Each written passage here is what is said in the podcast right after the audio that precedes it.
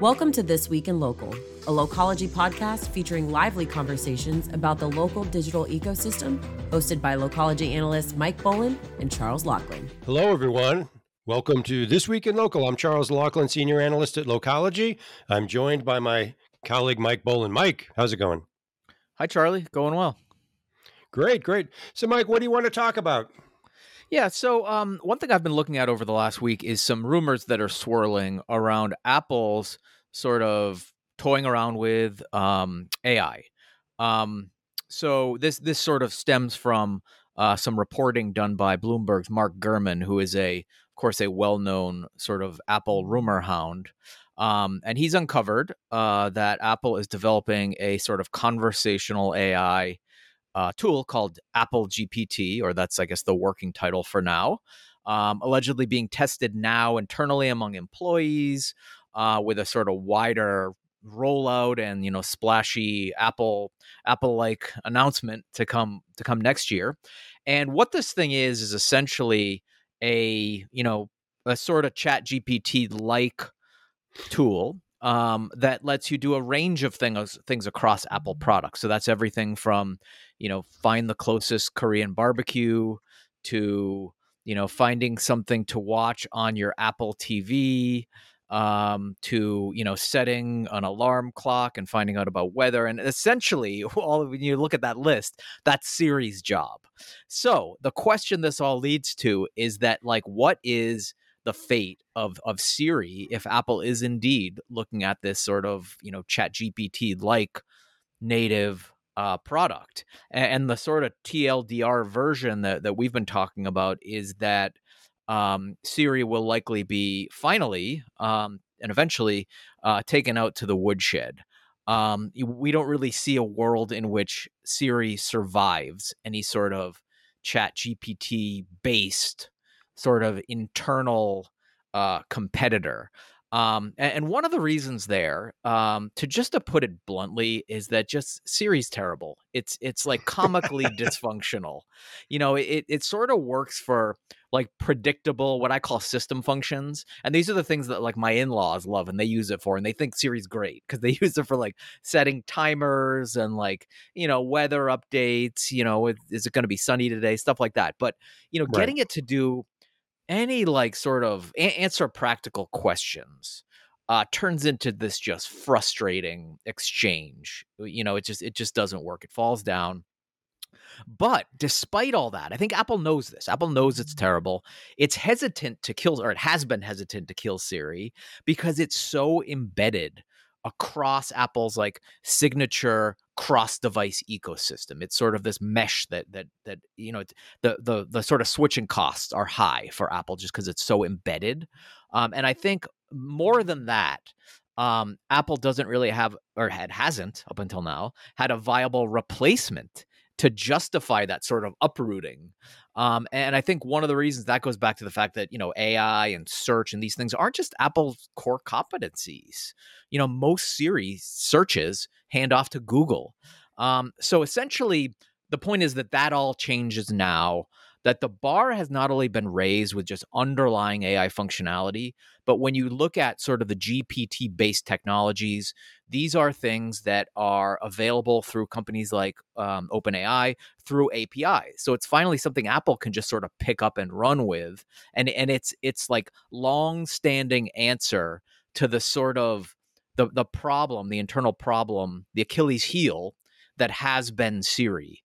Um, so you could say that Apple's been like waiting years for a technology like GPT to come along because, you know, the, the problem is like the contrast. Like Apple has, you know, as we know, just such a sort of a focus on elegant UX and elegant user experience. And all these years, it's sort of been just like dragged down by Siri. So this is something again it's been waiting for. And in closing, I'll say that all the above applies not just you know across that cross device ecosystem you know your iphone apple tv all the places where siri's embedded. Um, but there's sort of one product where like a decent voice assistant which siri is not is sort of like a make or break thing and that is the apple vision pro. Um, and and you know, I've been saying that this device is, is dead on arrival if Siri is going to be the sort of brains and and the voice UX input. And that's not just because Vision Pro could be sort of a key piece of Apple's sort of hardware and wearables ecosystem, which is a, an article we actually recently uh, wrote on um, Localogy Insider. I'll um, encourage people to go read that. We wrote all about Vision Pro and and like the long game. But but that aside, it, it's a device that is going to be particularly reliant upon voice input more so than your cell phone and your computer because even though it has these sort of like apparently magical gesture based inputs one of the main voice or sorry one of the main ux inputs is going to be voice. There's no keyboard. There's no little apple tv remote. Like all of these other sort of hardware products have a physical input sort of mechanism. So for apple vision pro it's going to be a combination of gestures and voice so because it's so reliant on that Siri is just not going to cut it. So if Apple does go in this direction, it's not only just sort of like raises the bar across its product categories that just like I was talking about, but I think it also secondarily helps future proof itself for the sort of Vision Pro sort of product ramp up that we're going to see in the next, you know, 5 years or so. Um, so uh, that's what we're looking at, Charlie. I'm not sure what you think about that. Um, well, a couple things is the Siri brand. I mean, I know you're not a big fan of Siri. You made that pretty mm-hmm. clear, but uh, is the Siri? I don't know if it's a brand or name. Is that going away, or is Siri going to become just a lot better because of this? Yeah, that's a good question. I guess there are pros and cons there. Uh, Siri, for all the reasons I mentioned, has some sort of brand badge baggage, but also it's it's embedded. It's it's a known quantity. So I think Apple will have to really, you know, do a whole sort of you know SWOT analysis around like whether or not they keep that. You know, they may should she have an English accent? Should you know all that yeah, sort of yeah. thing? Yeah. And and they could you know somewhere in that you know um, SWOT you know uh, quad quadrant grid is like the fact that GPT right now is is a very sort of hot sort of brand and it's it's something that they might want to lean into. Like I said, the working title is Apple GPT.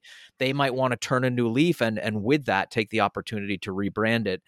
We don't know if that sort of GPT, you know, Chat GPT and all this sort of the the, the AI hotness of the moment is going to be sustainable and it's something they're going to want to lean yeah. into long term. So I don't know the answer to your question, but I think it's a good one. And there are pros and cons. Do they stick with Siri? Yeah, is the brand equity outweighed by the brand baggage? For yeah, there you go. Yeah. You know, yeah, yeah, yeah. So the, the real interesting stuff. Um, Siri GPT, I think they would be a huge mistake if they called it that. But now, yeah. also, does Apple losing any sort of IP strength because they're basically building it on top of other people's AI technology. I assume that that's what you're saying. Yeah. Are, is there any uh, uh, inherent IP there? Yeah, as as we've talked about in the past, the business model of OpenAI is going to be that like B to B to C. It's right. going to be licensing, it's going to be APIs. So I think that Apple could be like one of ChatGPT's biggest competitor. I'm sorry, biggest customers, excuse right. me, in terms of just licensing it on a mass scale. Now what they build on top of that, I think they can probably maintain some IP, but the underlying nuts and bolts of the large language models of course comes from you know, an open AI or any of its mm-hmm. competitors that continue to to creep up. Or, you know, we're talking about Apple here. It likes to do everything in-house and it usually acquires its way towards that end in terms right. of just having like really strong vertical integration. So it may build Do they have do they have the horses to make an acquisition here? Right. I mean, they're so, big. Yeah. Yeah. Um, I don't think they would eh, acquire Chat GPT, but that they could big. acquire yeah. the type of company that gets them closer to that underlying technology. But mm-hmm. but yeah, Apple's a company that likes to have you know in-house technology. Um, so we'll see what their own OS, you know, yep. etc. Okay, well, unanswered but interesting questions, I guess. Um, mm-hmm. I'd like to talk about X, mm-hmm. and specifically, I know you know everyone is dumping on X the rebrand. I think for good reason. I mean, it's pretty obvious that this was that um, what's and I've heard a lot of conversations about this. I'm sure you have as well, and thought about it as I have. And what's interesting is that Elon is not Elon Musk, owner of Twitter now X, um, is not exactly new to building good brands. I mean, Tesla is a great mm-hmm. brand. You know, you could argue SpaceX maybe in a more narrow sense, is a good brand as well. So it's not like he's immune to the the idea that uh, brands are important. Um, yet this seemed very throwaway, even though yeah. X has been sort of floating around him for a while, as you point out, and something you, I think you're working on. Um, you know, and he's been throwing this X thing out. He, and I remember X the Everything app was a phrase that came out kind of right after he acquired Twitter, or right. around the time he was acquiring Twitter. I forget exactly what the timing was, and I thought, oh, X the Everything app that has a ring to it, I guess.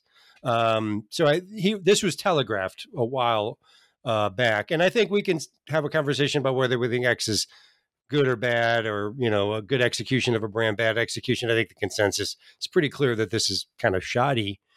Whether there's a long term idea behind this that's interesting, I think is worth asking. And I think the idea seems to be this becoming a sort of a super app brand. Um, the Twitter is, you know, the the idea all along was sort of somehow evolving Twitter into a super app, and which raises a big interesting question: is is there demand for a super app? Does the world need X the Everything app or whatever uh, Elon has in mind? And this is something I think about a lot because I think super apps is a fascinating topic. I do, as you know, I've been around the world a lot. Uh, I've spent a lot of time in Asia, and I know that if, um, for example, if you go to Vietnam, uh, one thing I share with the late Anthony Bourdain is a love for Vietnam. It's a great country, a lot of fun to visit. But if you go there, you will not be able to function without having Grab, the Grab app on your phone. Mm-hmm. Grab is a basically a ride hailing service that has evolved into payments and food delivery and all. You know, I've I've seen a lot of Vietnam Vietnamese cities from the back, sitting on the back of a Grab motorcycle taxi. And so, you know, there are companies like this all over the world that have used either ride hailing or messaging or payments or something as a some either logistics or fintech as a starting point or social from as a starting point to try to build a super app, and they've had mixed success. Uh, there's a lot of apps that do more than one thing, but I don't think the only true super app in the world is still WeChat in China, mm-hmm. and and that is successful on a massive scale. Like I think I wrote it down. It's like 1.6 or 1.7 billion monthly average user. Just crazy, crazy numbers, you know, for WeChat. But WeChat is a messaging app that evolved into a super app in a in China, a country that really kind of closed itself off to all the apps of the world that we can think of, like Google and Facebook and so on and so on. Um, so it sort of, you know, this ecosystem sort of evolved in a, or this app evolved in a very unique ecosystem that isn't replicated anywhere else. And the idea that there's a need for a super app in North America, for example, I would challenge that because we have Amazon, we have all the meta apps, we have Google, et cetera. We have a handful of apps that we're used to using that kind of when you add it all together, they're kind of a aggregated super app, you know. So is there a reason for something like X to come in and kind of do all of those things? Because to be a true super app, you really have to do certain things. You have to have a social element, a messaging element, an e-commerce element, a logistics element, you know, and a fintech element. To say, you know, that's a lot, you know. And we get those things through a handful of apps that we have embedded usage in. And so I'm yeah. very skeptical that this is the way for, for Elon to justify this acquisition. Mm-hmm. I don't know what you think, Mike. So, um, yes, um, it, it's interesting in sort of the Western world, the the super app failing like a sort of WeChat um, is really the iPhone home screen because, as you pointed out, it's all of those sort of like best of breed individual point solutions. You go to Instagram for your social and social sharing. You go to PayPal for your payments, and it's just Uber for your ride sharing. It's like these individual point apps have like done a better job than anyone's been able to sort of combine mm-hmm. them all in one. But I think that like it's it's as Scott Galloway likes to point out, it's sort of the holy grail. Like if you think about it, if you can pull off a super app, you have sure. a few things. You have scale, you have stickiness, um, and you have sustainability. That's I guess it's the, we'll call it the three S's: scale, stickiness, and sustainability. And sustainability. Sure. By, you heard it here first, I mean, everyone. Yeah. By that I mean recurring revenue. Um, mm-hmm. So those those are just obviously very strong sort of um, business metrics to go after. Um, and and back to the sort of like can can X pull it off? As you pointed out, there are a lot of sort of components that re- that are required for a mm-hmm. super app, right? You have payments, you have a social graph, you have some sort of like communications mechanism, whether it be like chat based. There has to be. Um, you have to be talking yeah. through it. Yeah. E-commerce, ride hailing, and all these things. And I've always you have to be buying like, tickets or travel or something through this yeah. thing. Yeah. Now I've always said that among those, the best starting point um, and those that are positioned on a strong foundation to build a super app are uh, is someone who's already nailed the payments part because that's the mm-hmm. hardest mm-hmm. one to do for regulatory sure. reasons for logistical reasons so when you look at something like venmo or PayPal or just a number of other. The, those are the ones that I've always Square is well positioned. You would Square, think, right? Yeah, those are the ones I always thought are have the best, the easiest springboard towards towards super app. Now, a lot of those folks, we've talked to Mike Cohen from Square, and we've pressed him all the time. Do you want to be a super app? And he's usually like, yeah. No, we're just focused on on the payments. Part. I I think I asked that question when we had him on stage in uh, yeah. Uh, at our last event in San Diego, and I don't think I think he punted on, or I don't think he yeah. he didn't embrace the question. He didn't embrace the idea at all. Yeah. You know? So anyway, back to back to Twitter. Like, how does it align? How does its existing assets align with that list of things? Um, you know, it has a social graph. It has the communications mechanism. Um, it doesn't necessarily have payments, but it has Elon, who has a great. They've worked on payments, and yeah, yeah, and right, he's the PayPal he's, guy. Yeah. He's the PayPal guy, right? So like mm. he could he could sort of replicate some of that magic. So if you look at it on paper, it actually has some of the ingredients to actually pull it off. Now there's still some of those like I don't know, cultural for lack of a better term, factors that we were talking about like why hasn't a super app happened in the western world? And like mm-hmm. I usually take a sort of like Shark Tank Kevin O'Leary approach to looking at like, hey, the market has spoken. And if the market has spoken, there are good reasons and we can break those down. But the bottom line is it like hasn't worked yet. But maybe it hasn't worked because mm-hmm. of just not the right execution. So um so I'd like to see them do it. Uh, I know there's yeah. a lot of haters out there right now. I'd like to see them. Everyone. Oh yeah, no, no. Elon haters. If that's dime a dozen. I mean, yeah, that doesn't answer the question. Yeah, um, yeah. But there's another element to this, which is if you go again, like I have traveled in a lot of, you know, emerging markets, let's say, um, in general, data costs are very high. Uh, so the the the need for a super app is often driven by um, consumer you know, price sensitivity. Yeah, you know? yeah.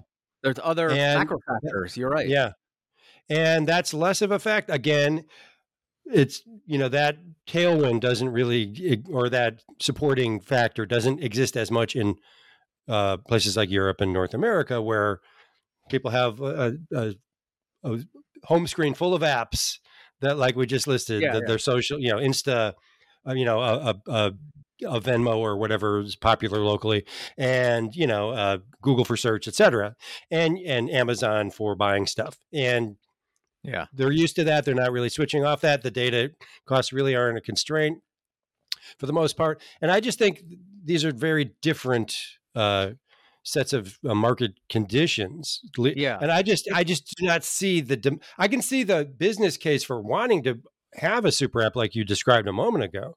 What I don't see is are the demand signals. Yeah. Now it's almost analogous for like the the markets and the cultures within the within which these these apps reside like have the the um, the, the mm-hmm. american mm-hmm. way in, in terms of like having the best of breed app and you go out and get the best one and fill your that's that's so american versus like Pretty an much, all in yeah. one an all in one app is almost like has like some sort of socialist undertones we don't we don't want to get political here and and i like i i I'm, yeah, yeah, yeah okay I'd say, yeah. I'd say, mostly in like a comical way but like you mm-hmm. know just it, it seems like it would just be hard to get get Americans to be like, hey, just yeah. use this one thing for everything. Just from like Well, we don't do that for anything, do we? I mean, there's yeah, no yeah. like super app in our like IRL lives, is there? You know, and I just don't think we're wired that way. I, you know, it's individualism. Europe as much, you know, yeah. It's it's mm-hmm. individualism, and these are all good things. I am not trashing America or the no. or the American culture. These are good things. I, I love capitalism, but I think it's it's almost like a microcosm of the culture there's i think there's a more than a grain of truth to what you just said. I mean i yeah. think um and that probably drives why we you know have more i don't know if we have more average apps on our phone screens than in other countries. I actually don't know the answer to that question. yeah, yeah. that would have been a good stat to look up before this conversation. Uh, my guess is yes but i don't know. But but yeah the our behavior is different. It's very baked in and i just don't think and i and again elon not just elon mark zuckerberg has often expressed admiration for for wechat yep. and i think has had a desire to try to create something like that and i think um, and it's easy to get these names start to say one when you mean the other, but WhatsApp, which is owned by Meta, yeah. mm-hmm. I think has always been sort of sitting out there as why isn't that a super app, you know? And I think in India there have been some markets, yeah, in some markets, in some markets it has what uh, super app, uh, you know, components to it. I think you can do shopping in India, you know, and I know that WhatsApp is very commonly used by SMEs in emerging markets. That's true for e-commerce, you know. So it yeah. has super app pieces, but it's not like the the stack, the full stack yeah. super app that you think of like a WeChat, you know. And. I'm not sure that it ever will be. You know, you're not buying your movie tickets on. No, I mean not everywhere. Uh, doing this, you're doing different things on WeChat in different markets. There's a lot of market specific partnerships for you know, and that sort of thing. So it's kind of regionally super app e or super app ish but it has not emerged as a global super app, and nothing really has. Yep. And Connext do that. That's a big, big uh, task, and uh, you know we'll see how committed. Uh, I, I, don't. They haven't really rolled this out. I mean, this is just we're just assuming this is the plan, you know. And yeah. uh, uh, but assuming it is the plan, and I suspect it is, does he have the wherewithal? Is he willing to invest? You know, is there any chance. And I'm highly, highly skeptical. Yeah. And one more factor there, I was thinking yeah. about this this morning, is that, you know, besides all the factors we've mentioned, are they in a position in terms of momentum, in terms of a lot of other factors to do such a large pivot? And I think you could go either way on that. Because one, Twitter hmm. is somewhat in a position of weakness in terms of their user base deteriorating to some degree, advertiser base definitely deteriorating, yeah. cash position, all of those things in terms of like making a big pivot. But on the other hand, that's that could be argued. it could be argued that's the perfect time to pivot because you have less risk less risk less to lose more mm-hmm. of an mm-hmm. impetus to sort of find that you know plan right. b yeah. well either they make this pivot, which seems to be the direction, or they try to recreate Twitter in a you know in a better form. Which yeah, if that's what he's been trying up to this point, it hasn't worked because the ads have gone away, and you know yep. it's just it's kind of a mess. But anyway, okay, Mike, I think we've probably talked much as much about super apps as we can in one episode. Why don't yep. you tell us who you think won the week? Yeah, so I'm going to go with Adobe Firefly. So for those unfamiliar, that's Adobe's um, sort of generative AI tool. They've integrated it across the Creative Cloud. It's sort of like the generative AI tools that you know and love, DALL-E, um, Midjourney. Uh, based on text prompts, you can create sort of artistic elements. Um, and as we've pointed out in the past, including on this podcast, we're very bullish on Adobe and what they're doing here because their integration with the Creative Cloud, it has a built-in install base of creative professionals in marketing departments, in the art world, graphic designers, etc. And it's sort of, you know, that's the vessel, that's the install base that they're sort of building on with sort of um, with AI. So that's been proven. I guess this is I buried the lead here. They've won the week because they just reached uh, a billion users, and it's for all of those reasons that we um, that that we have sort of theorized. They're just positioned really well based on that install base of creative pros in such a ubiquitous product um, as the Creative Cloud.